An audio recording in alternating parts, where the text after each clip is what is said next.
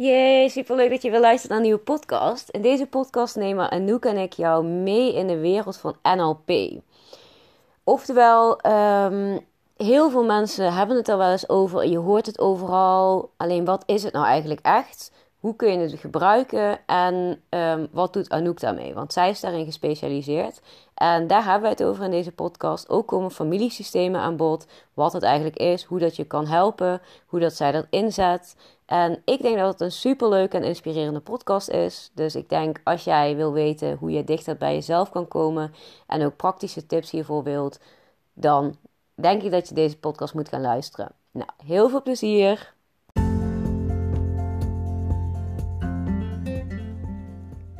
Yes, super leuk dat je gaat luisteren naar mijn podcast. Je bent van harte welkom bij de podcast voor spirituele ontwikkeling.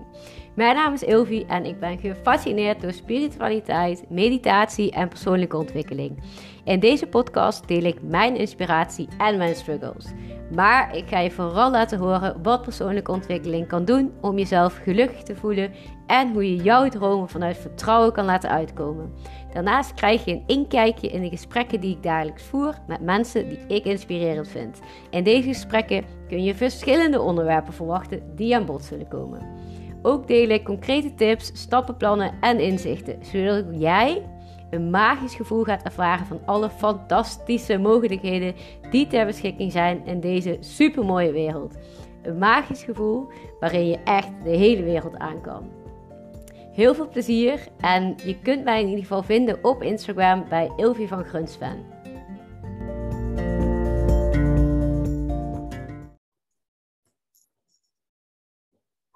Oké, de recording is volgens mij gestart, dus wij kunnen onze podcast gaan beginnen.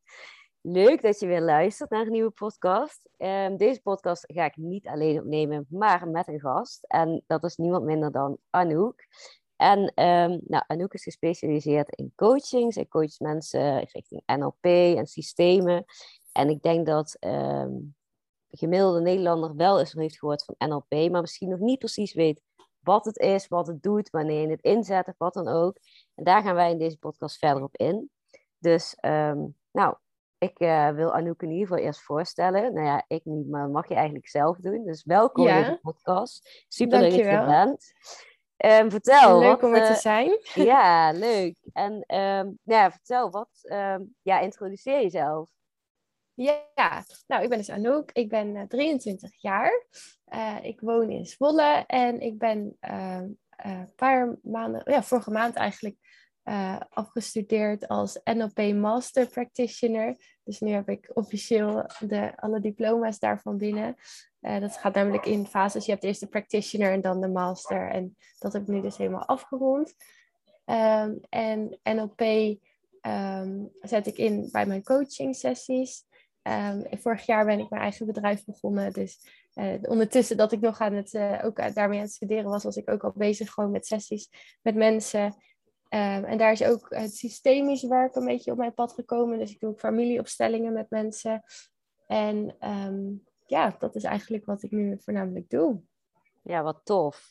Ja. Ik vind het ook altijd super interessant. Uh, NLP, ik heb er wel vaak over gelezen en wel eens sessies bijgewoond. Maar um, mm-hmm. als ik dan aan jou vraag van, ja, wat is dat nou eigenlijk precies? Als we dat nou in Jip en Janneke taal kunnen uitleggen.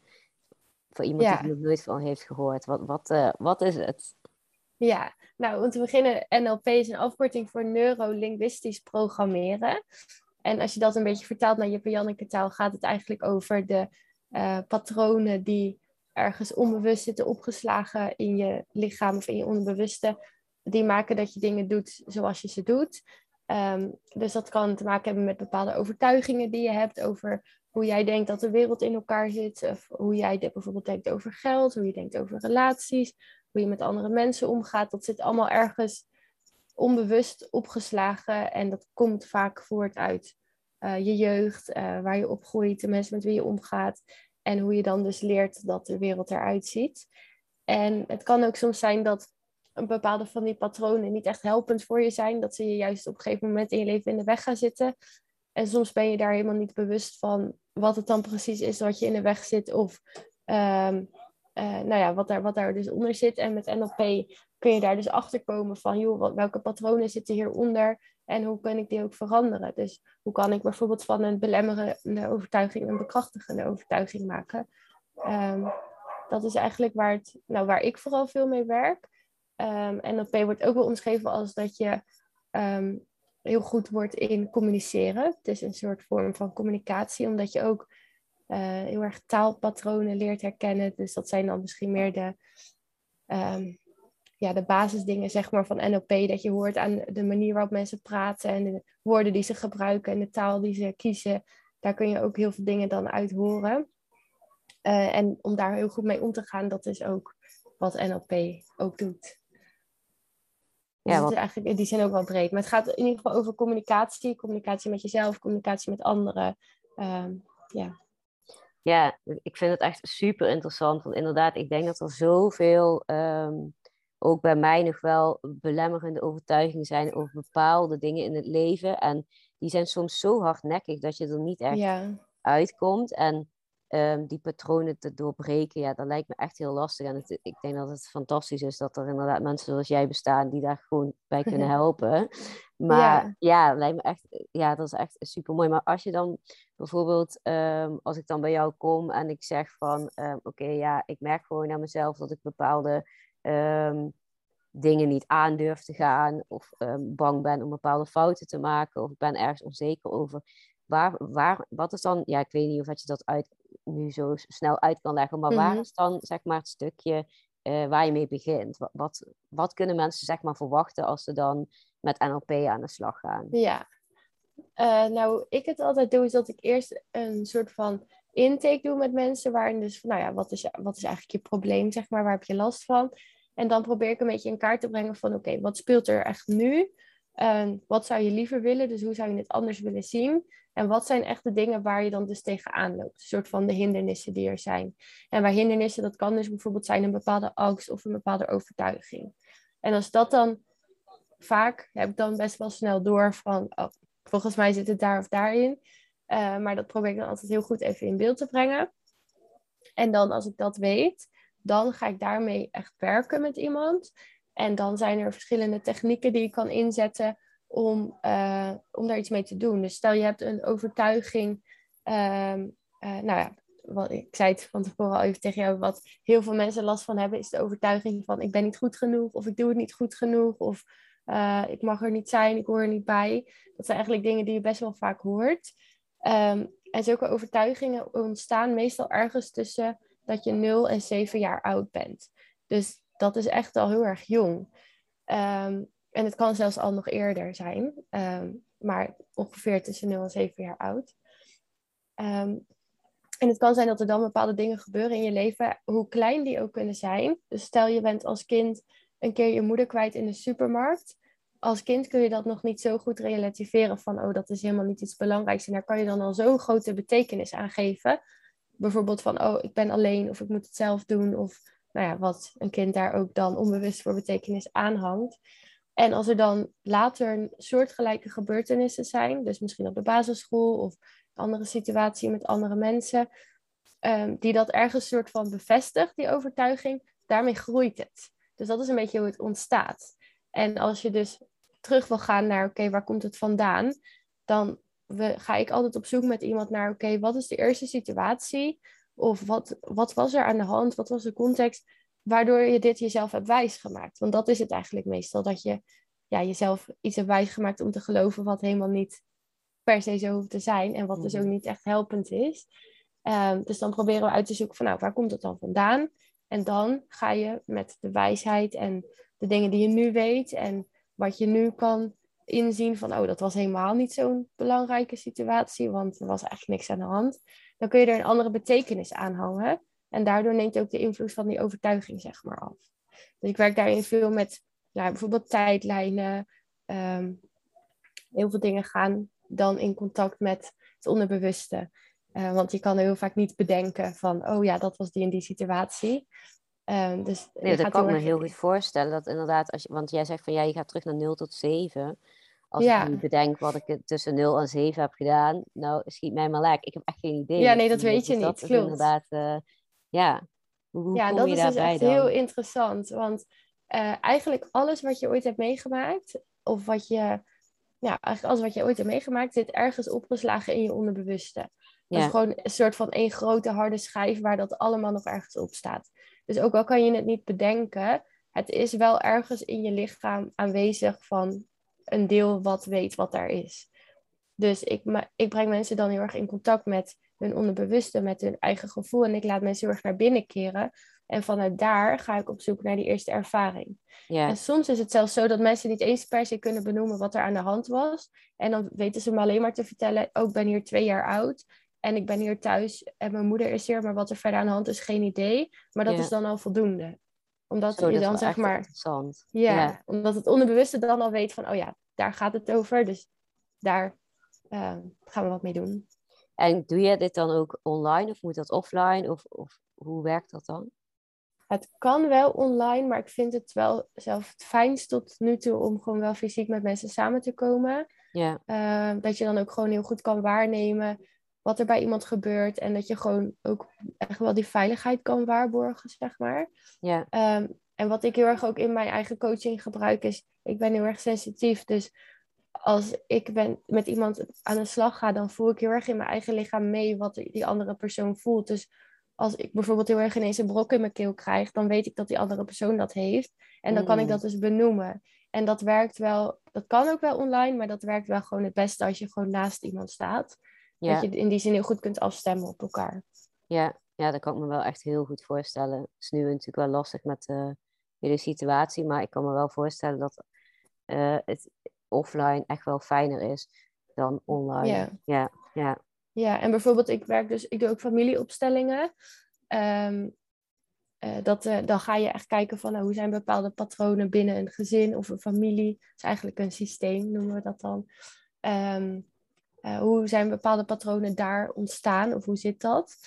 En dat kun je dan met een, met een opstelling heel mooi in kaart brengen. En dat kun je doen uh, door poppetjes gewoon neer te zetten op een tafel.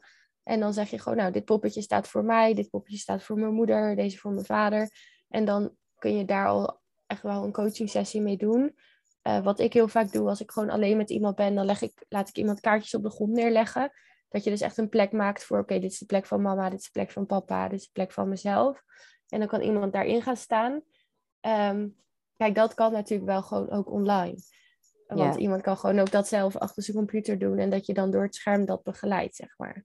Maar alsnog vind ik dat ook fijner als het kan om het gewoon uh, fysiek te doen. Ja. ja, ik heb dit ooit een keer inderdaad gedaan ehm, bij het maken van een stil leven in het bos. En dan inderdaad moest je gewoon random iets maken over een bepaald probleem. En dan inderdaad, dan, dan leg je eigenlijk zonder dat je nadenkt iets neer. Mhm. En uiteindelijk ging zij toen vragen stellen aan mij. Ja, waarom heb je dat dan daar neergezet? Waarom heb je dat dan daar neergezet? Ik weet niet of ik nu zeg maar spoiler ben. Maar ehm, dat soort dingen. En toen inderdaad kwam ik ook wel echt achter. Wow, dus echt zo inzichtelijk dat je in één keer ziet wat voor positie jij inneemt in bepaald um, familiesysteem. Uh, ja, systeem. ja, zo noemen we het denk ik. Hè? Ja. ja. En um, hoe, hoe kun je dat dan zeg maar uiteindelijk toepassen uh, in je dagelijkse leven? Dus dat je zeg maar, uh, ik snap dan, oké, die positie neem ik blijkbaar in. Um, mm-hmm. Ja, wat, wat, wat zorgt er dan voor dat ik het zeg maar, ja, en dan? Ja, goede vraag, want dat is wel ook um, inderdaad waar je het natuurlijk uiteindelijk voor doet, dat je er iets mee kan ook daarna. Ja. wat, wat het eigenlijk is met een familiesysteem. Um, het boek De Fontein is uh, van Els van Stijn. Het is volgens mij een heel goed boek wat heel duidelijk beschrijft hoe dit ook in elkaar zit. Um, is dat ook een, uh, sorry, ja? Ja, nee, zeg maar. Is dat ook zeg maar het boek wat je leert? Want heb jij zeg maar ook opleiding gedaan voor familiesystemen en krijg je dan dit boek erbij? Of gaat dat dan nee. via andere methodieken? Ik heb in mijn NLP-opleiding hebben we een onderdeel systemisch werk ah, gedaan. dus ik heb daar niet officieel een apart diploma voor, maar ik heb het wel gewoon geleerd. Ja, precies. Uh, maar daar hebben we niet per se dit boek besproken. Maar ik vind het wel, hoe zij dat omschrijft met de fontein, maakt het wel heel mooi, zeg maar, uh, uh, visueel, hoe, je een, ja. hoe dat werkt. Want zij omschrijft het dan als, nou ja, dus als een fontein waarin je verschillende lagen hebt. En, of een soort bakken, zeg maar. Ja. En het water stroomt van boven naar beneden. Dus je hebt altijd boven jou zit de bak waar je ouders in zitten. En bij jou zitten je broertjes en zusjes. En daaronder zitten, als je eventueel kinderen hebt, zitten in de bak weer onder jou. En wat het ding is met een familiesysteem, is dat het heel belangrijk is dat je op je eigen plek in die fontein staat, zodat het water gewoon kan stromen, zeg maar. Dus zodat alles gewoon kan stromen. Ehm, als je bijvoorbeeld heel erg dingen gaat dragen voor je ouders, dan sta jij niet op je eigen plek. En dan is dat iets waar jij heel erg last van kan hebben. Ehm, en wat zou dus dan bijvoorbeeld... Ja. ja, wat je dan met een opstelling kan doen, is in ieder geval inzien van... Oké, dit is niet van mij. Deze persoon staat niet op de juiste plek. Of hier... Ehm, dit is zeg maar waar het nu een beetje vastloopt. En daar kan je dan, dat is wel weer het mooie aan een opstelling of met systemisch werk. Je kan zelf op je eigen plek gaan staan en zelf ervoor kiezen om alleen te dragen wat van jou is en de dingen die niet van jou zijn, zeg maar terug te geven aan degene waar het hoort. En dan hoef je dus niet met je hele familie bij elkaar te komen om het allemaal op te lossen van nee, dit was voor jou en dit was voor jou en dit hou ik zelf. Maar gewoon omdat jij zelf op je eigen plek gaat staan en alleen je eigen dingen gaat dragen, verander je dus al iets in dat veld van het systeem, um, waardoor dat dus eigenlijk voor jou al voldoende is. Dus dat is wel het mooie van een, uh, van een opstelling ook. Dus wat je eigenlijk gaat doen is je eigen plek innemen. Ehm, en uh, ja, daarna gaan er vanzelf dingen zich ontvouwen in de dagen of weken nadat je zo'n opstelling hebt gedaan. Wat tof. Ja, ik denk echt dat dat super belangrijk is. Inderdaad, en als je zoiets dan hebt gedaan, um, dan krijg je eigenlijk, is het dan zeg maar, ja, ik ben het even voor mezelf visueel aan het maken hoor. Ja. Maar dan ga je zeg maar staan op die plek en dan, um, dan zie je dus eigenlijk wat jij zelf inneemt en wat, jij dan, wat dan van jou is en wat dan niet van jou is. En um, zodra je dat weet, um, is dat dan eigenlijk ook zeg maar de key tot succes? Dat je dan zeg maar um, in je dagelijks leven ook steeds merkt van oké, ik merk dat bijvoorbeeld mijn moeder dit en dat van mij vraagt, maar ik, ik durf nu nee te zeggen, want uh, ik weet dat dat niet van mij is. Dus dat het dan, um, als, het, als je het dan praktisch maakt, dat je dan sneller opmerkt van oké, dit, dit is de grens of zo. Of, of, hoe moet ik dat dan zien? Ja, onder andere, dat is zeker zeg maar als je een opstelling doet en je gaat ineens heel erg inzien van, oh, maar dit is wat ik altijd doe, dit is wat mijn moeder altijd zegt en dan reageer ik altijd zo en dat hoeft helemaal niet, zeg maar, dat soort inzichten kun je natuurlijk helpen uh, om dat daarna anders te doen als er weer zo'n situatie zich voordoet. Maar wat het ook is met een opstelling, is dat het ook energetisch werkt, zeg maar. Het is een, we noemen het altijd het, het, het veld waar uh, jij staat, waar de andere mensen staan. Um, en binnen dat veld kun je dus dingen verschuiven, ook soms letterlijk door het kaartje van je moeder op een andere plek te leggen. Of zelf als kind weer voor je ouders te gaan staan waar je hoort, zeg maar. Um, door dat letterlijk te verschuiven op de grond en die plek weer in te nemen, um, daarmee verander je dus eigenlijk al dingen uh, ja, in, het, in het veld of in het systeem. Ja. Wauw, ja, dat lijkt me echt. Maar ik heb ook wel het idee dat je daar dan um, echt voor open moet staan. Ik kan me ook wel heel goed voorstellen dat uh, mensen misschien wel ergens last van hebben, maar dat ze uh, heel praktisch willen weten op een briefje van oké, dit deze stapjes moet ik zetten en dan uh, wordt het opgelost, zeg maar. En ja, ja. Ik, ik, ben wel iemand, ik vind dat energetische veld mega interessant en ik voel dat ook mhm. allemaal. Mm -hmm. Dus dan mm -hmm. denk mhm. ik dat ik daar misschien sneller mee kan resoneren of werkt het zo niet? Is het voor iedereen toch wel toegankelijk, zeg maar? Um, nou, ik ga erover wel in als dit je totaal niet aanspreekt en je staat hier helemaal niet voor open, dan denk ik ook niet zo snel dat het per se op je pad zou komen of dat je dit zou doen. Ja. Dus dat in eerste instantie. En ten tweede, denk ik in ieder geval voor mensen die bij mij komen, dan uh, zeg ik ook wel eens van, joh, ik snap dat je dit nu een heel gek idee vindt, dat je op de plek van je moeder en je vader gaat staan. Uh, maar laat dat even los wat je erover bedenkt. Ga het eerst ervaren. Hebben we het er daarna over uh, hoe je het vond. Dus ik probeer gewoon altijd aan mensen te vragen van, geef het een kans. Laat kijken wat het met je doet. Kijk wat er gebeurt. Voordat je er al, allemaal oordelen over hebt, zeg maar. En vaak is dat als je dat tegen mensen zegt, dan denken ze ook wel van, ja, ik ben er ook niet voor niks, weet je wel. Laat het ook maar ja. gewoon doen. Ja, en dan zegt ze, wow, maar het is echt heel anders als ik op de plek van mijn moeder of op mijn vader ga staan. Hoe kan dat? En dan denk ik, ja, dat is hoe het werkt. Ja, ja wat tof. Ja, ik denk dat dat heel erg uh, mooi is. En um, jij koppelt dat dan ook wel vaak aan uh, NLP, denk ik? Of staat dat wel los van elkaar? Ehm, nou, ik denk dat NLP ook niet per se iets is wat je soort van aan of uitzet of zo. Er zijn gewoon bepaalde dingen die me altijd opvallen. Of ik nou met iemand Ja. in de supermarkt praat of iemand in een coaching sessie. Dat zit er nu gewoon eenmaal zo in dat ik altijd wel bepaalde dingen let. Mhm. Ehm, Ook nu met mij aan het praten bent. nou ja, ik ben me ook niet altijd per se bewust van. Dat, het is niet dat ik iedereen zit te analyseren als ik in gesprek ben of zo. Maar het zijn gewoon bepaalde taaldingetjes of zo. Wat als iemand dat zegt en dan hoor ik dat en dan denk ik, oh ja, dat is gewoon Ja. ja, dat zit er gewoon in. Ehm, maar ehm, eh, ja, in die zin combineer ik wel NLP ook met systemisch. En het is ook soms dat mensen vaker terugkomen dat ze bijvoorbeeld eerst een opstelling doen. En dan inzien van, oh, dit is een overtuiging die ik nog best wel over heb gehouden aan dit patroon uit mijn familie. Nou, dan gaan we een andere keer met een NLP-techniek werken aan die overtuiging bijvoorbeeld. Dus dan kan het in ieder geval wel heel mooi op elkaar aansluiten. Ja, ja. En ehm, als je bijvoorbeeld een overtuiging hebt van, ehm, nou ja, als ik naar mezelf kijk, ik voel me wel redelijk goed genoeg. Alleen eh, op sommige, in sommige situaties bijvoorbeeld niet. Ik vind het Mhm. soms best wel lastig als ik een hele grote groep mensen heb, om dan echt mezelf te kunnen zijn. En bijvoorbeeld ehm, eh, iets, überhaupt iets te zeggen, zeg maar. En dan heb ik Mhm. altijd een beetje het gevoel van, oké, mijn m- wat ik zeg doet er niet toe. Of ehm, ik vind het gewoon eng om iets te zeggen. Ehm wat wilde ik nou ook weer vragen? Ehm, ja, werkt het dan zeg maar, eh, want, want ja, even kijken hoe ik dat, hoe ik dat makkelijk uitleg. Maar dan is het, lijkt het dan niet heel klein, zeg maar. Terwijl het is niet dat ik me, ja, oh jeetje, ik ben even aan het brabbelen. Maar het is niet dat ik me niet goed genoeg voel over het algemeen, maar in bepaalde Mhm. situaties bijvoorbeeld wel. En ehm, is het dan ook bijvoorbeeld, kun je dan zo'n situaties ook eh, verhelpen, weet je wel? Of gaat het over iets veel groters? Of maakt dat eigenlijk Nee, natuurlijk uit? niet. Nee. nee, als er iets is waar jij... In die zin zeg jij van het is nu misschien niet iets heel groots, maar je hebt er blijkbaar wel last van, want anders benoem je het niet.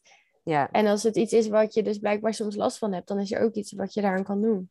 ja, Dat hoeft niet per se te zijn dat je supergrote trauma's hebt of dat je elke dag niet meer naar buiten kan en dat je er dan pas mee kan werken. Nee hoor. Als het iets is waar jij tegenaan loopt, dan is er ook iets om wat je daaraan kan doen. ja, ja, precies. Ja. Ja, want inderdaad, ik, ik heb wel bijvoorbeeld echt wel inzichtelijk van op welke momenten het gebeurt. En ik weet gewoon, Mhm. oké, dit heb ik altijd al een beetje gehad. Ik heb er niet per se heel erg veel last van, maar het is iets wat gewoon een patroon is in mijn leven, wat gewoon wel vaker Ja. voorkomt.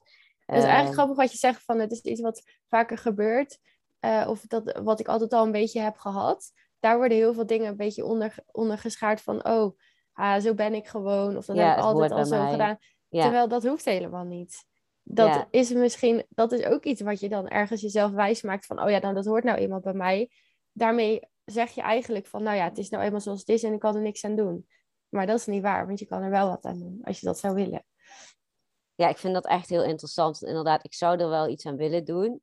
Mhm. Ehm, ehm, en dan vraag ik me soms af, ja, wat dan? Want pro- soms probeer ik bijvoorbeeld die drempel over te gaan om ehm, bijvoorbeeld dan, oké, nu ga je toch echt iets zeggen. Of het Mhm. maakt niet uit dat je stil bent. Of weet je wel, mezelf positief beïnvloeden.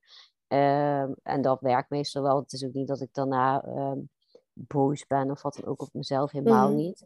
Maar ehm, het, ik voel me er ook niet altijd heel prettig bij, weet je wel. Dat, maar dat, dat merkt verder niemand, alleen ik zelf. Mhm. Ehm, ja, wat wil ik nou ook weer zeggen? Ehm, ja, je probeert jezelf in die zin al wel positief te beïnvloeden dat je er minder Ja. last van hebt. Maar eh, in de kern is het wel iets wat er dus blijkbaar nog zit. ja, precies dat. Denk ik, ja, ja. ja, ja, Ja. ja, ja, ja, Ja, nou daar kan je Eh. zeker wat mee doen. ja. Wat grappig, ja. Eh, ja, nee, inderdaad. En ik vroeg, me ook nog even af, ehm, hoe, is dat, hoe is dit dan op jouw pad gekomen? Want ik, ja, ik vind het wel allemaal mega boeiend. Maar ja, ik kan me ook wel voorstellen dat, ehm, ja, dat je bijvoorbeeld dit soort dingen eh, gaat doen, omdat je misschien zelf iets hebt meegemaakt of wat dan ook. Ik, ik weet niet of dat voor jou Mhm. ook zo is, maar ja.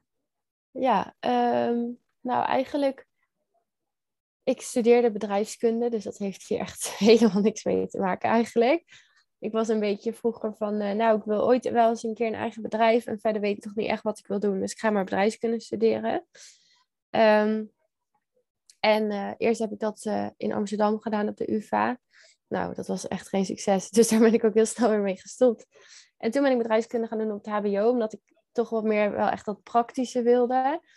Ehm, en op zich vond ik nog steeds de studie niet heel erg boeiend, maar ik heb wel toch wel daaraan ook alle NLP-ervaringen te danken. Want in het derde jaar moet je dan een minor doen.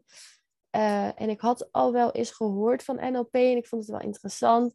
En toen ik een minor moest kiezen voor het derde jaar, toen zag ik dat er één optie was in Nederland om NLP te doen als minor. En dat was in Nijmegen op de Han. En toen dacht ik van oké, maar dat is wat ik moet doen. Want ik zat zo tussen al die dingen te kijken. En ja, die bedrijfskundige dingen vond ik dus ook niet zo heel interessant. Want ik dacht, ja, ik ben toch denk ik al wel uit dat ik hier niet echt wat mee wil doen. Uh, dus dan zag ik die en er waren maar een beperkt aantal plekken. Maar ik dacht van, ik moet dit gewoon doen. Dus ik had me ook alleen maar voor die uh, aangemeld. En ik dacht, dit moet het gewoon worden. Nou, dat was gelukkig ook zo. Uh, dus toen heb ik daar de practitioner gedaan. En toen dacht ik eigenlijk van, wow, dit is zo tof wat je hiermee kan. En ik wil hier meer van leren. Dus toen ben ik ook de master gaan doen. Um, ja, dus ergens toch wel via bedrijfskunde is het in mijn leven gekomen. En toen ontdekte ik van, oh, maar dit vind ik eigenlijk zoveel leuker en interessanter. Dus dit is wat ik echt wil doen. Ik heb overigens wel mijn bedrijfskundestudie ook nog afgemaakt. Maar oh, nice. daar doe ik dus nu verder niet zo heel veel meer mee. Nee, maar het is toch ook wel fijn om zoiets gewoon te hebben, toch? Ja, het is gewoon achter de hand, inderdaad. Ja, ja. ja. ja. bedrijfskunde kun je superveel. Ik heb het zelf ook gestudeerd. Dus, ja. Uh, ja, ja. Klopt. Ja, dat is zo. Tof. Ja, en um, gebruik jij dan ook bijvoorbeeld uh, spiritualiteit in jouw uh, praktijk, als ik het zo mag noemen? Um, ja. Of ja, wat is spiritualiteit voor jou? Misschien is dat een betere vraag. Ja, ik wou net zeggen van gebruik je spiritualiteit. Moest ik even over nadenken van hm, ja. in hoe. Maar voor mij is spiritualiteit kwam in mijn leven eigenlijk toen ik 17, 18 jaar oud was. Dat begon een beetje. Ik was vroeger eigenlijk de nuchterheid zelf. En dacht ik altijd, nou, dat gezweef moet ik allemaal helemaal niks van weten. Uh, maar toen op een gegeven moment, toen gingen mijn ouders, die gingen toen naar een, uh, naar een vrouw toe. En zij is een spirituele coach ook.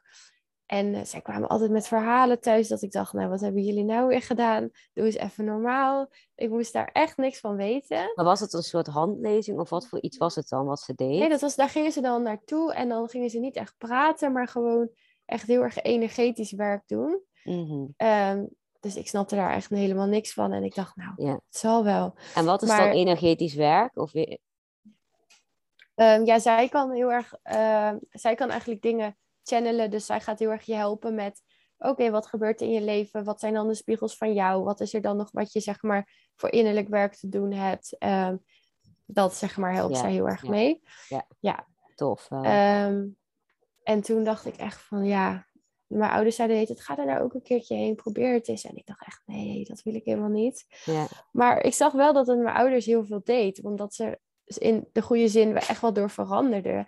Uh, dat ze veel rustiger werden en veel meer ontspannen en veel meer dingen gewoon konden accepteren zoals het was. Ik zag gewoon allemaal dingen dat ik dacht, oh, het doet echt wel wat met ze. Dus toen werd ik toch wel een beetje nieuwsgierig. En toen uh, ben ik dus ook een keer daar naartoe gegaan. Nou, dat is inmiddels dus al zes jaar geleden en ik kom er nog steeds, om de zoveel weken ga ik nog steeds naar haar toe. Um, dus dat is een beetje hoe ik me daarvoor ging openstellen. En op een gegeven moment is het dan ook ja, dat zul je vanzelf ook wel herkennen als je eenmaal een beetje open gaat staan voor, voor dat pad of de spirituele weg, zeg maar, dan komen er vanzelf allemaal dingen in je leven, waardoor je nog weer meer leert en meer ontdekt. Uh, dus ja, zo is dat voor mij eigenlijk gegaan. Dus dat is nu best wel een tijdje geleden. En eerst was het ook iets wat ik best wel voor mezelf hield. Ik vond het ook heel lastig om daarover te praten. Dacht ik, oh, dan vinden mensen me raar of zo. Want ik heb mhm. dus ook ontdekt dat ik heel erg gevoelig ben en dat ik heel veel dingen kan voelen en kan zien en kan horen soms. Ja. Uh, en dat vond ik nog best wel een dingetje om over te praten. Zelfs met mijn vriendinnen. Dat ik dacht, oh, wat zullen ze daar wel niet van vinden? En vinden ze me dan niet raar? Een soort taboe geluk... hing er een beetje over. Ja, heel erg. En dat deed ik ook zelf, dat wist ik ook wel. Maar ik was toen daar echt nog niet klaar voor om daar verder over te praten. Gelukkig had ik dus wel mijn ouders, want het was echt een veilige thuis, zeg maar, waar we daar heel erg open over konden praten. Dus dat gaf mij ook wel de ruimte om dingen echt te gaan ontdekken. Ja. En op een gegeven moment is dat een beetje stapje voor stapje gegaan, dat ik dus ook gewoon met mijn vriendinnen erover ben gaan praten. Nou, en dan, toen merkte ik dat ze daar eigenlijk heel fijn op reageerden. En van, joh, maar hartstikke leuk en interessant. En ze wilden er meer over weten. En eh, eh, ja, ook al zijn, is het niet per se hoe ze zelf ook in het leven staan of wat ze belangrijk vinden, maar we kunnen het er gewoon over hebben. En dat is voor mij eigenlijk het belangrijkste. Dus toen merkte ik van, oh, het is eigenlijk heel tof om dit te delen. Uh, en toen, uh, ja, nu is het gewoon, ja, het is gewoon een onderdeel van mij, wat heel belangrijk voor mij is. Dus ik kan het ook niet meer echt, zeg maar, wegdenken uit mijn leven of zo. Dus nu vind ik dat ook niet meer moeilijk om erover te praten. Nee. In ieder geval minder moeilijk dan eerst. Ja. ja. Ja, en ik denk ook dat als je eenmaal soort van, dat had ik het een keer in een podcast over met Alex van Galen, als je eenmaal uh, die poort hebt geopend naar spiritualiteit, dan heb je een soort van ontwakingsproces meegemaakt van holy shit, er is zoveel ja. meer op deze aardbol dat je ook eigenlijk niet meer terug kan en wil, omdat je gewoon weet nee, en voelt. Alleen soms valt het ook gewoon heel moeilijk uit te leggen eigenlijk aan mensen wat je ja. voelt. En het is zo ongrijpbaar of zo. Precies, heel veel mensen willen dan inderdaad via Ehm, ja, als je dan iets vertelt dat je hebt meegemaakt van, ehm, ja, bijvoorbeeld dat je een, een teken krijgt of wat dan ook, of in mhm. één keer iemand op je pad komt en jij hebt dan naar gevraagd en je krijgt het, en dat, dat je dan aan andere mensen uitlegt en dat die dan zeggen, ja, maar dat kwam omdat uh, die... Dat is gewoon toevallig. Ja. ja, precies. En die willen het helemaal rationeel beargumenteren, mhm. terwijl ehm, ja, dat hoeft helemaal niet natuurlijk. En het is toch je eigen gevoel. En uh, dat, dat is soms ook echt nog wel lastig in deze tijd waarin we leven, denk ik, voor, uh, voor heel veel mensen. Ja, maar ik, ja. dat had ik eerst ook wel heel erg, maar nu heb ik ook wel dat ik denk van, het is ieder zijn eigen pad, weet je wel. Het is je eigen tijd en je, wanneer je daar aan toe bent, dan komt dat wel. Dus ik, ja, ik hoef dat echt aan niemand op te leggen van, ja, maar je moet dit geloven omdat ik dit geloof. Want ik weet dat het zo is en ik weet dat het zo werkt. En dat is voor mij voldoende, zeg maar. Dus ik hoef er niet andere mensen van te overtuigen of zo. En soms is het ook wel gewoon ja. grappig, want ik woon nog met drie andere meiden hier zo in huis. En op een gegeven moment was er hier ook... Uh, toen was er echt binnen een paar dagen gebeurde er echt een paar dingen. Nou, wat voor mij dan heel duidelijk is van ja, iemand wil hier ons even of mij iets duidelijk maken. Want toen viel ineens viel de spiegel van de muur. Uh, ineens ging er een lamp aan. Ineens ging er een radio aan. Ineens sprong er een kurk uit de fles wijn. Nou, zo waren er echt een paar van die situaties binnen een paar dagen. En ik vind dat dan ook helemaal niet eng of zo. Dus ik maakte daar een beetje grapjes over van... Oh, daar is Teddy weer. Teddy wil ons wat vertellen, zeg maar. Zo ging het. Ja, mijn huisgenoten waren echt zo van... Nou, hou eens op jij, waar heb jij het over? En uh, nou ja, ik zie dat dan wel als van... Oh, maar dit is nu iets wat ik even moet weten of moet horen. En soms vind ik dat dan nog lastig om zelf te begrijpen of te duiden, zeg maar. Dus dan val ik ook wel eens terug op die vrouw dat ik haar mijn berichtje stuur van... joh, uh, dit en dit is aan de hand, wat is uh, de boodschap, wat moet ik hiermee? Nou, en dan helpt zij me even daarmee van dat te ontrafelen en daarna is het ook gewoon weg. Oh, dus ik weet dan... je iemand hebt om het te ontrafelen, inderdaad. Want soms inderdaad krijg je hele duidelijke tekens. En dan denk ik ook wel eens, ja, oké, en nu? Wat betekent het eigenlijk? ja, ja, dat vind ik altijd best wel lastig. Ja. Ja, maar aan de andere kant denk ik ook wel weer, jij krijgt wel echt uh, hele duidelijke signalen. En dan is het echt heel chill om uh, inderdaad te ontrafelen wat het is. Ik kreeg, krijg dan meer uh, signalen van dezelfde tekens of weet je wel, oh, ja. dat soort dingen. Ja. En dan vaak denk ik dan van, oké, ik heb net getwijfeld over een bepaalde keuze. Ik krijg nu gewoon het seintje van, oké, je hebt gewoon een goede keuze gemaakt. Weet je wel? Zo ja, precies, ja. Zo gebruik ik het heel erg. Of um, als ik dan mezelf iets stel, bijvoorbeeld van, um, is het de bedoeling dat ik bla bla bla doe? Of mhm. wat dan ook. En als ik dan uh, een veertje tegenkom of wat dan ook, dan is dat, dan, is dat, dan klopt het. En dan yeah. gebruik ik het een beetje op die manier. Uh, yeah. Ja, maar wel tof dat je het dan kan ontrafelen. En heb je wel eens um, dan iets meegemaakt waarvan je denkt, ja, wat voor ontrafeling is het dan? Wil iemand dan een bepaalde boodschap brengen? Of wat is, wat is dan, zeg maar... Um, nou ja, het is eigenlijk altijd een soort, als er iets is, dan is het ergens een spiegel van jezelf of iets wat van binnenuit, zeg maar, zich wil tonen aan je.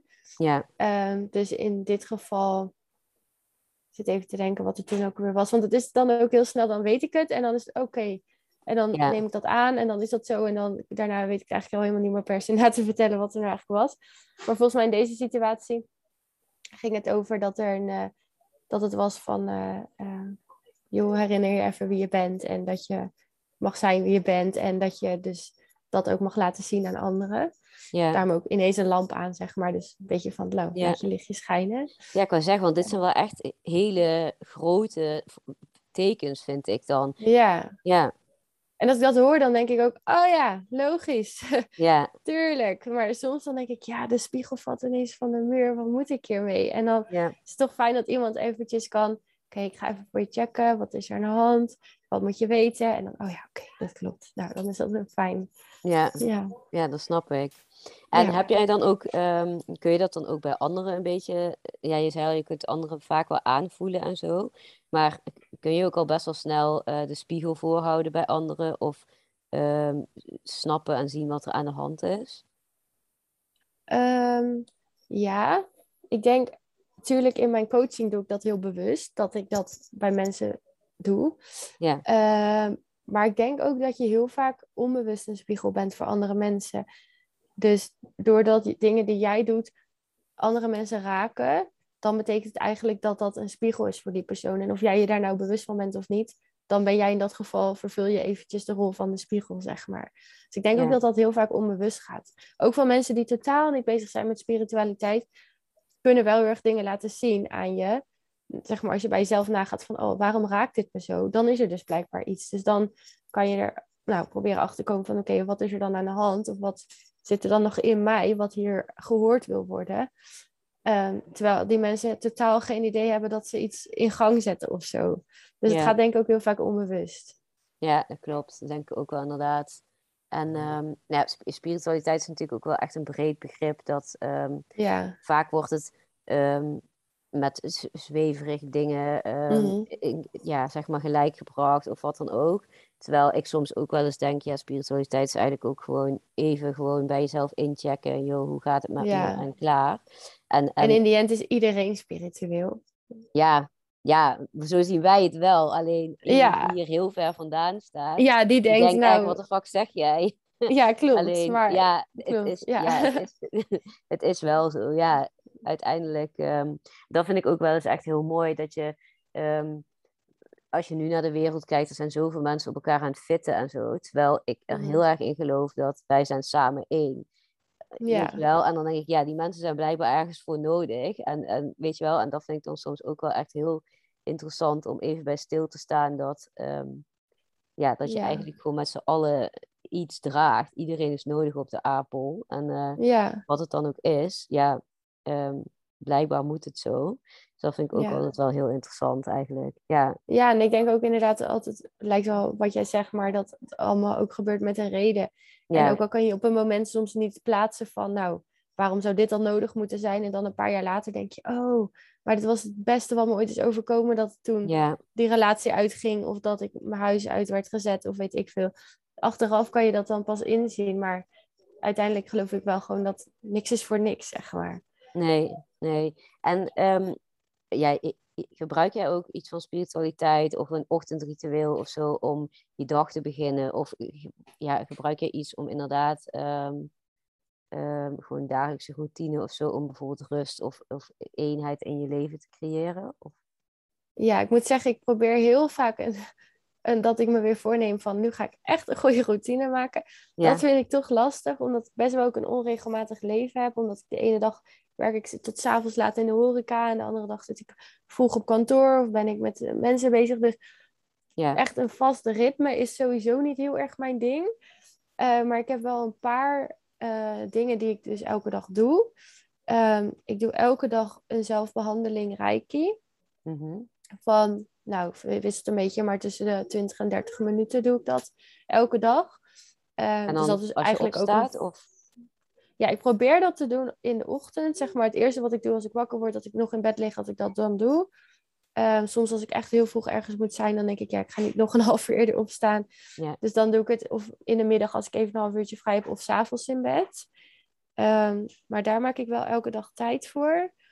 En verder doe ik eh, elke ochtend schrijf ik altijd drie dingen op waar ik dankbaar voor ben. Ehm, ik schrijf altijd drie dingen op van wat deze dag een geweldige dag zou maken. En één intentie voor de dag. En dan in de avond schrijf ik altijd iets op van ik was vandaag het meest dankbaar voor. En dan dat dwingt je een beetje om na te denken van, oh ja, wat heb ik allemaal ook weer meegemaakt vandaag? Wat heb ik ook weer allemaal gedaan? En dan, oh, dit was wel echt heel tof. Ja. Dat schrijf ik dan ook op.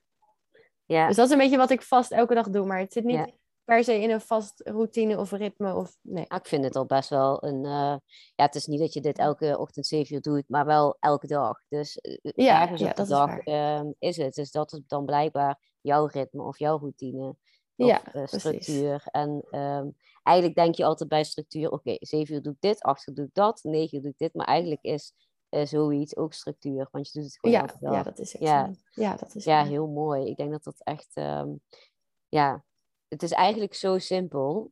I, weet je wel, alleen ja, het geeft je zoveel, want ik herken dat ook wel heel erg. Ik doe dat namelijk zelf ook. En als ik dan s'avonds ook wel eens nadenk van, oké, wat vond ik nou echt het leukste vandaag? Dat ik dan soms niet eens kan kiezen. Dat ik dan nee. denk, zo, eigenlijk best wel vet als je daarover nadenkt. En echt alleen naar de goede dingen kan denken. En um, ja, ik denk dat, um, dat dat ook wel echt een dingetje is voor op het moment... Ja, gisteren hebben we natuurlijk nieuwe maatregelen gekregen. En ik merk aan mezelf dat ik het nu best wel heftig vind om, um, als ik erover praat, en je, praat er nu tegenwoordig, vind ik, meer over dan een paar maanden geleden. En dat ik dan ook denk, zo, het is zo heftig eigenlijk wat er, um, ja, wat er gaande is. En inderdaad, dan zijn dit de dingen, denk ik, die je moet vol blijven houden. Want anders dan um, ga je alleen maar focussen op wat er allemaal niet kan, et cetera. En um, ik denk dat je dan al helemaal in een negatieve spiraal komt. En ik denk dat heel veel mensen daar wel um, baat bij zouden hebben. Dus als mensen ja. nu luisteren van ja, oké, okay, als je echt iets positiefs in je leven wilt toevoegen, doe dit dan. Het is niet eens vijf ja. minuten op een dag, eigenlijk. Nee, en ik zou ook daarbij willen zeggen dat kijk, je hebt geen invloed als individu op wat er nu allemaal gaande is in deze wereld. Je kan er niet in je eentje veranderen. Dus je kan er heel erg mee bezig zijn om de hele tijd maar aan te horen uh, van hoe erg het nu wel niet is. En hoeveel besmettingen er nu wel niet zijn. En hoeveel mensen zijn overleden. En dat is natuurlijk allemaal echt heel erg. Daar wil ik het niet aan onderdoen of zo. Maar je hebt er als individu, zeg maar, kun je daar niet zo heel veel mee. Behalve zelf opletten met wat je doet natuurlijk. Maar je kan niet daar iets aan veranderen dat die mensen al besmet zijn of dat die mensen al overleden zijn. Wat je wel kan doen is gewoon heel dicht bij jezelf blijven en kijken hoe gaat het nou met mij? Wat heb ik nodig? Wat kan ik doen? Um, en dat is denk ik zeker in deze tijd wel heel erg belangrijk dat, nou ja, dat je in die zin dus gewoon dicht bij jezelf blijft en ook goed nagaat van maar wat heb ik nodig? Ja. Ja, en, en zou jij dat dan dus ook eigenlijk de mensen aanraden die nu zeg maar ook best wel struggelen met um, wat er allemaal gaande is en misschien zelfs niet echt hun eigen mening durven te geven in groepen, omdat het best wel een lastig onderwerp is en um, et cetera. Wat zou jij die mensen aanraden om te doen? Um, ja, ik, eh, dat je zegt van met discussies met andere mensen. Ik had dat in het begin heel erg.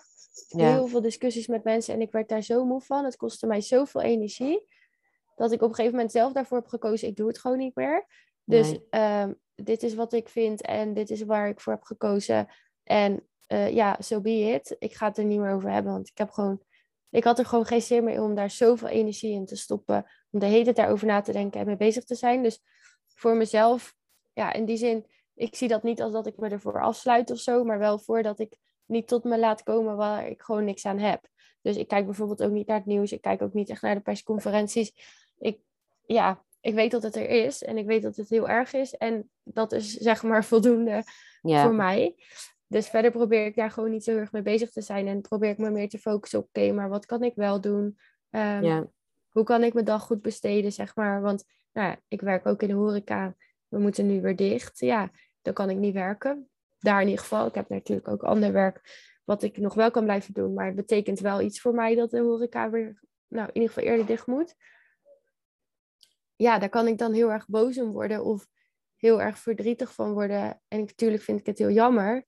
Maar ik kan, in die zin probeer ik mezelf dan wel te vertellen van... Oké, maar wat kan je wel doen? Want ergens is het ook weer een kans dat ik nu dus blijkbaar meer tijd in mijn dagen heb. Nou, wat ga je dan met die tijd doen? Ga je iets nuttigs ja. mee doen? Of ga je Weet je wel, ga je dan niet doen wat je, waar je gelukkig van wordt, waar je blij van wordt, wat je misschien helpt naar dingen die je, die je graag zou willen bereiken? Of ga je dan heel erg bezig zijn met, oh, maar wat stom dat ik nou niet kan doen wat ik eigenlijk had willen doen? Ja, dat is ja. wel gewoon een keuze. Ja, dat klopt. Dus eigenlijk inderdaad zeg jij, ja, focus je op de dingen die je wel kan doen en blijf Ja, waar je wel invloed op hebt. Ja, Ja, ja. precies, waar je wel invloed op hebt in plaats van alles wat er gebeurt waar je geen invloed op hebt. Ik ga even Ja. ondertussen een eh, lampje aan doen, want anders dan zie je mij dadelijk niet meer. dat is goed. Tenminste, als dit zo werkt, denk het wel. Ja, zo zie je mij iets Ja. beter. Gaat helemaal goed. Ja, dat is inderdaad. Ik heb heel vaak dat inderdaad. Ik ben afhankelijk van het licht van buiten. Dus als het buiten dan ietsjes donkerder is, dan ehm, ja, valt mijn hele gezicht meteen weg. Maar goed. Oh ja, nou, ik zie het- jou helemaal duidelijk. Top. Ja. Maar ehm, ja, nou, in ieder geval interessant inderdaad om eh, daar even over te hebben. Want inderdaad zijn toch de dingen waar de meeste mensen op dit moment toch eh, eh, last van hebben. En, Ja, ehm, ja. ja. En als, ja, jij, jij eh, begeleidt mensen dan op basis van NLP en eh, familiesystemen. En ehm, wat voor soort mensen, ja, soort mensen is een beetje raar gezegd, maar wat Mhm. voor mensen krijg jij dan eh, voornamelijk in je praktijk? Krijg, met, wat, ja, met wat voor soort problemen? Want je zei Met wat voor soort ja. problemen? Ja, Ja, het zijn eigenlijk heel veel verschillende mensen. Ehm, ik heb zeg maar mensen van mijn eigen leeftijd gehad, mensen van tussen de 30 en de 40. Ehm, en de een heeft heel erg last van een bepaalde onzekerheid of een angst. Ehm, wat ik eerder ook al zei, is bijvoorbeeld de ik ben niet goed genoeg overtuiging komt heel vaak voor en dan in verschillende vormen dat het zich uit, zeg maar. Dus de een heeft daar heel erg last van op werkgebied, de ander in de relaties. Eh, dus zoiets kan het zijn. Eh, mensen die eh, bijvoorbeeld iets lastigs ervaren met een van hun ouders of allebei hun ouders en die daar iets mee willen doen. Ehm, ja, het kan eigenlijk van alles zijn. Ja. ja. En, ehm, ehm, ja, en als je dan naar, naar bijvoorbeeld je eigen leven kijkt, wat zijn dan bijvoorbeeld nog dingen waar jij zelf van droomt of zo? Wat als je alles mocht wensen? Wat, eh, of of Oh, kijk jij niet? Ja, wat zou jij heel graag willen dan? Ja, dat vind ik een leuke vraag, want ik vind dat ook altijd heel leuk om over na te denken. Van, oh, wat wil ik allemaal nog? Ehm, ik vind het in ieder geval leuk om altijd te blijven leren. Dus ik heb nu in NLP eh, zeg maar de diploma's gehaald die ik wilde halen. Je kan ook nog verder voor trainer, maar daar ligt niet per se mijn Hoe lang, hoe lang Ambitie? die opleiding eigenlijk tot master? Eh, ik heb de practitioner was zes maanden en de master acht maanden. Dat is ook echt nog wel Dus- een lange, ti- lange tijd. Ja, ja. En Ja, eh, ja. dat verschilt misschien ook een beetje waar je het doet, maar waar ik het heb gedaan was acht maanden. Ja. Ja. Ehm, dus in NLP, dat is vooral voor mij blijven doen. Dus ik wil heel erg wel mijn praktijk verder uitbouwen. En eh, nou ja, gewoon dat meer mensen nog weten wat ik doe en wat ik kan. En eh, daar, nou, dat ik meer mensen mag helpen daarmee. Ehm, En wat zijn dan je jouw straks- favoriete klanten, zeg maar? Klanten is misschien een beetje een Ehm. raar woord, maar wat, ja, leukste klanten om mee te werken? Ja, ik vind zelf echt het systemisch werk met familieopstellingen vind ik gewoon zo bijzonder. Omdat het gewoon... Ik kan het niet zo goed uitleggen waarom het werkt, maar het werkt elke keer weer. En het zijn, elke keer zie ik daar zulke bijzondere dingen gebeuren. Dat, dat maakt altijd zo'n indruk op mij. Dus dat vind ik gewoon wel echt eh, ja, een van de leukste dingen om te doen. Ehm, maar ik vind ook juist de afwisseling heel erg leuk. Dus dat je gewoon steeds wat anders hebt. Ehm, ja. Maar in die zin, ja, die zin de dingen die ik met NLP doe. Ehm, misschien zou ik ook nog wel eens een aparte opleiding volgen van systemisch werk. Maar voor nu vind ik het eigenlijk nog niet per se nodig. Omdat ik denk, ja, ik heb het al geleerd, ik kan het. Ik heb het alleen niet per se op papier staan. Ja, Ehm, ik heb, nou, ik liet het straks al even vallen, maar Reiki. Eh, ik heb me, inmiddels mijn Reiki 1 gehad. En eh, nou, na 90 dagen mag je dan ook Reiki 2 gaan doen. Dus dat staat ook nog op de planning. en wat is dan Reiki Eh, 2? Ja, Reiki eh 1 is heel erg over echt fysieke dingetjes, zeg maar. Dus het gaat over handopleggingen. Ehm, het gaat over de, de universele levensenergie, zeg maar, die je dan door je handen laat stromen. En als je daar iemand mee behandelt of jezelf mee behandelt, dan geef je iemand eigenlijk een veilige ruimte om ehm, zichzelf te genezen. Dus eigenlijk ben je niet per se iemand aan het beter maken of zo, maar je doet zeg maar het faciliteren dat iemand zichzelf beter kan maken. Ehm, en Reiki 1 gaat heel erg dan over fysieke dingetjes, dus als je bijvoorbeeld ergens pijn hebt of zo. Eh, en Reiki 2, dan ga je ook echt de symbolen leren, de Reiki-symbolen. Uh, betekent ook dat je dan ook behandelingen op afstand kan geven. Ehm, en dan ga je ook meer in op het emotionele en het uh, spirituele, zeg maar, wat er nog onder zit. En is er ook nog een dus Reiki verschil? Of? Nee, daarna heb je Reiki Practitioner en Reiki Master. Maar dat is echt een jaar traject waarin je echt helemaal uh, deep dive into de Reiki gaat doen. En dan mag je ook andere mensen inwijden. Oh, wat vet. Uh, maar dat is ook niet per se mijn behoefte uh, nee, om dat nog te gaan doen. Ja. Maar in ieder geval Reiki 1, Reiki 2 vind ik wel heel tof. Ja. ja. Dus ik wil eigenlijk in die zin me een beetje op verschillende dingen wil ik mee ontwikkelen. Dat ik ook gewoon verschillende diensten kan aanbieden. En dat ik ook niet elke dag hetzelfde aan het doen ben. Want ik hou er wel van als er een beetje afwisseling in mijn dagen zit. Dus als ik dan ene keer met iemand een opstelling kan doen en dan iemand een rijtje sessie kan geven, dat zou ik heel erg leuk vinden. En verder, ik hou heel erg van reizen. Ehm, dus mijn droom is wel om dit werk ook te combineren met reizen. En ehm, hoe dat precies vorm gaat krijgen, dat weet ik nog niet. En dat hoeft ook niet volgend jaar. Uh, maar dat is wel waar ik naartoe wil ook. Van, uh, nou, misschien dat ik uh, vanuit de basis mijn praktijk gewoon in Zwolle heb. En dan af en toe zelf gewoon een paar maanden naar het buitenland kan. Daar mensen helpen of toch dingen online kan doen. Of ja, dat moet nog een beetje vorm krijgen. Maar dat is wel echt wat ik heel erg tof zou vinden. En als het allemaal door mag gaan, dan ga ik ook volgend jaar naar India om een yoga teacher training te doen. Oh, eh, dus dan heb ik zeg maar nog iets wat ik, wat ik dan uh, kan leren en wat ik leuk zou vinden om erbij te doen. Dus in die zin probeer ik me gewoon op verschillende gebieden te ontwikkelen. Uh, en ja, daar wil ik dan mijn praktijk verder mee uitbreiden. Ja, tof. Klinkt ja. echt, ja, het klinkt echt als een plan wat ook inderdaad gaat slagen. Ik denk dat dat wel, dat wel vorm gaat krijgen. Wat tof. Ja. Ja. ja, en ik ben natuurlijk ook nu nog maar 23, dus ik heb ook nog heel lang om dit allemaal werkelijkheid te maken. Dus ik geloof er ook helemaal in dat het allemaal gaat lukken. Ja, je hebt tijd genoeg, zeker. Ja. En, um, ja, en als mensen jou nu bijvoorbeeld uh, willen uh, vinden of aan jou iets willen vragen of misschien een sessie willen boeken, of hoe werkt dat dan? Uh, ik heb een website en een Instagram daar kan je naartoe. Dat is misschien het makkelijkste. Ehm, mijn bedrijf heet Annie Annie Coaching. Dat is A-N-I, gewoon twee keer achter elkaar. Dat betekent spiegel. Dus dat is ook wat ik doe, hè? mensen spiegelen. Oh, tof. Ehm, dus mijn Instagram is Annie Annie Coaching gewoon. En mijn website is annieanniecoaching.com. Uh, eh, dus daar kun je contactgegevens en zo allemaal vinden. Uh, en dan gewoon, kun je gewoon een intake eh, boeken of zo. Ja, ik heb altijd een uh, intake is altijd bij mij gratis en helemaal vrijblijvend. Dus ik doe altijd. Ik vind het ook belangrijk om eerst te kijken met iemand van joh, hebben we een klik en hebben het idee dat we een goede match zijn voordat we verder aan de slag gaan. Dus dat is meestal een gesprek van ongeveer een half uurtje. Um, en op basis daarvan, als we dan allebei denken, nou, volgens mij willen we hiermee verder, dan pas gaan we verder echt de sessies plannen. En dat is wel online, denk ik, die intake. Of is die ook offline? Ja, die kan online. Ja, Ja. Die kan online, ja. Cool. En um, ja. ben even aan denken wat ik allemaal nog meer wil uh, vragen aan jou.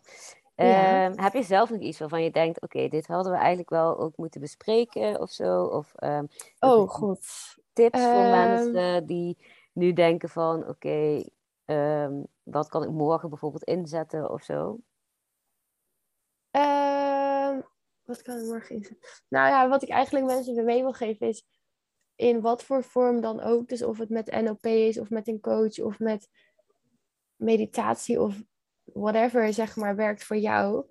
Maar ik zou mensen gewoon willen uitnodigen van ga eens op ontdekkingsreis naar je innerlijke wereld. En kijk eens wat er allemaal bij jou nog te halen is als je je uh, shit gaat opruimen van vroeger, zeg maar. En je, wat ook al denk je van, ik heb nergens last van, bij mij is het allemaal wel oké. Er zijn altijd dingen waar je nog misschien niet van bewust bent, wat toch ergens nog je tegenhoudt.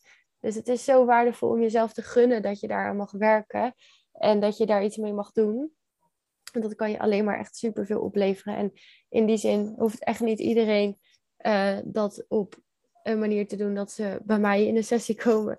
Want uh, er zijn, nou, dat past vast niet bij iedereen en dat hoeft ook helemaal niet. Maar ja, ga gewoon eens op ontdekking van wat werkt voor jou en op welke manier kun je zelf um, ja, werken aan je persoonlijke ontwikkeling. Ja, en, en, eh, waar zou je dan starten als je, um, ermee wil gaan starten, zeg maar van oké, ik wil wel op ontdekkingstocht. Ehm, oké, wat kan ik dan doen? Wat kan je dan doen? Um, nou ja, in eerste instantie kan je natuurlijk kijken wat er, wat er is voor opties. Ehm, dus je kan uh, voor jezelf eens nagaan.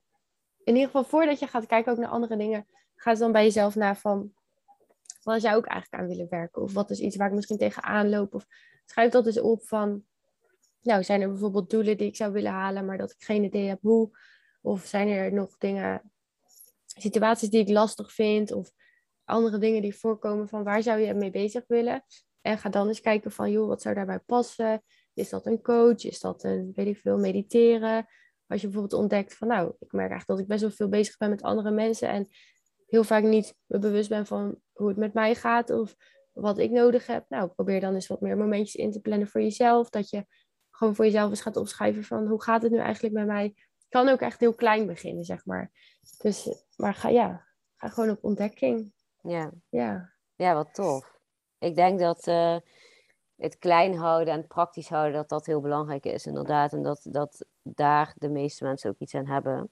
En dat je dan ja. vanzelf steeds meer wilt. Want een gegeven moment, als je één keer een boek open doet, dan um, komen er steeds meer dingetjes uh, ja, naar boven. Precies. Um, ja, Maar ja, je, je verbreedt gewoon je eigen kaders. En ik denk dat dat ook wel echt heel erg belangrijk is om open te staan voor inderdaad de wereld om je heen. En om het jezelf ook makkelijker te maken om andermans um, oordelen en meningen ook gewoon langs je op te laten glijden. Omdat Ja. iemand reageert ergens op vanuit zijn eigen kader, vanuit zijn eigen mening. En ja, ik denk dat het heel mooi is als je op een gegeven moment gaat zien dat iedereen ehm, er mag zijn, weet je wel. En ik denk dat als Ja. je dat eerst bij jezelf leert, dan leer je dat ook eh, bij anderen te zien. Ik denk dat dat wel echt heel erg Ja. waardevol is.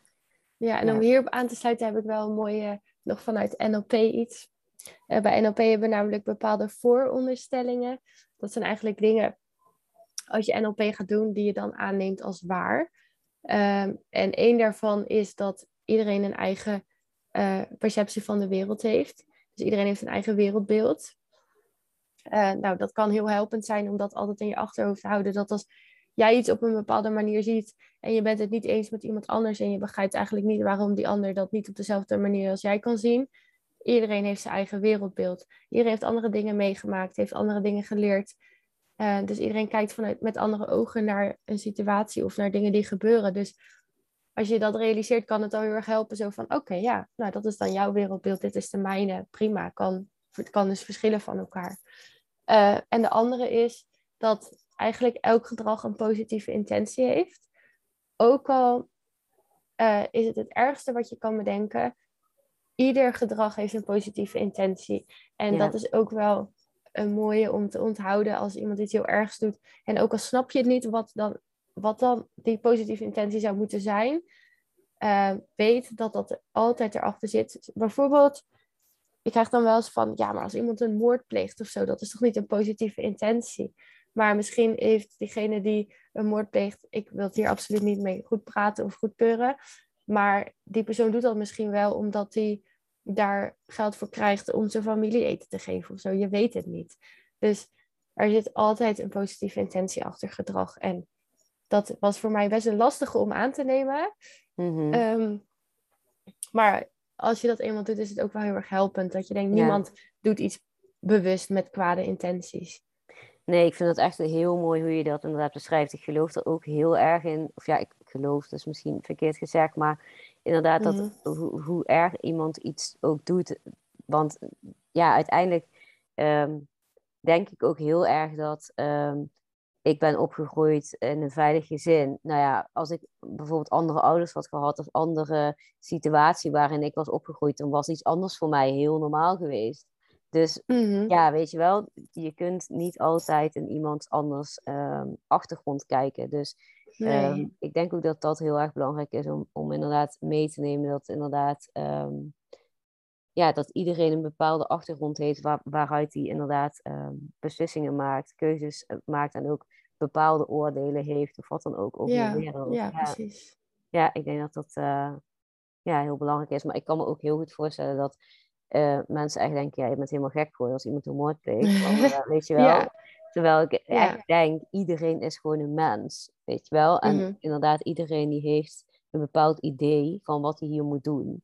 En hoe, Mhm. hoe, hoe hard het ook is als jouw eh, geliefde wordt neergeschoten, diegene die het heeft gedaan, ja, die, die dacht blijkbaar dat dat de bedoeling was. Dus ja, Ja. en dat betekent niet dat het daardoor eh, oké is. Maar Nee, precies. Ja. Dat zijn twee verschillende dingen. Hè? Dus ja, dat iemand een positieve intentie heeft, betekent niet dat het goed is wat hij doet. Zeg maar. Dat zijn wel twee verschillende dingen. Ja. ja, niet dat dadelijk mensen deze podcast luisteren en zeggen, ja, nou, en ook een Ilvi vindt het oké, is er een moord Ja.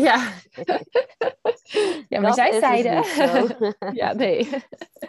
Nee, inderdaad. Ehm, ja, ik denk dat het. eh, ik ik eh, heb niet meer zo heel veel vragen. Dus ik ehm, ben even aan het denken of dat jij nog, eh, nog een laatste wijsheid hebt. Ja, je hebt er al heel veel gegeven, maar. ehm, om. ja. Ja, ik denk dat we meestal al wel besproken hebben eigenlijk. ja, ik denk het ook. Ik niet wel. zo goed, behalve dan, eh, ja, ik heb dat al eerder gezegd, maar blijf gewoon dicht bij jezelf. En kijk, zeker in deze tijd met veel lastige externe omstandigheden, probeer gewoon goed voor jezelf te zorgen en te kijken van wat je nodig hebt en hoe je dat jezelf kunt geven. Ik denk dat dat gewoon wel echt het belangrijkste is. nu. ja. Ja. Nou, dan denk ik dat we het daarbij laten. En dan wil ik jou in ieder geval heel erg bedanken ehm, dat je in deze podcast te gast bent geweest. graag gedaan. Ik vond het een leuk gesprek. Ja, ik ook. Nou, dan ga ik even de recording stoppen. Super bedankt voor het luisteren naar deze podcast. Ik ben heel erg benieuwd wat je ervan vond en of je er inspiratie uit hebt gehaald. Dus het zou super leuk zijn als je dat met mij deelt. Dit kan via Instagram Stories. Tag mij er dan vooral in, want dan zie ik het ook echt. En anders kun je me altijd een berichtje sturen. En als je mensen om je heen kent die hier waarschijnlijk ook iets aan hebben, stuur het dan vooral door. En het zal heel erg nice zijn als jij mij een review geeft van 5 sterren. Want dan kunnen ook steeds meer mensen mij vinden. Heel erg bedankt en tot de volgende keer. Veel liefs!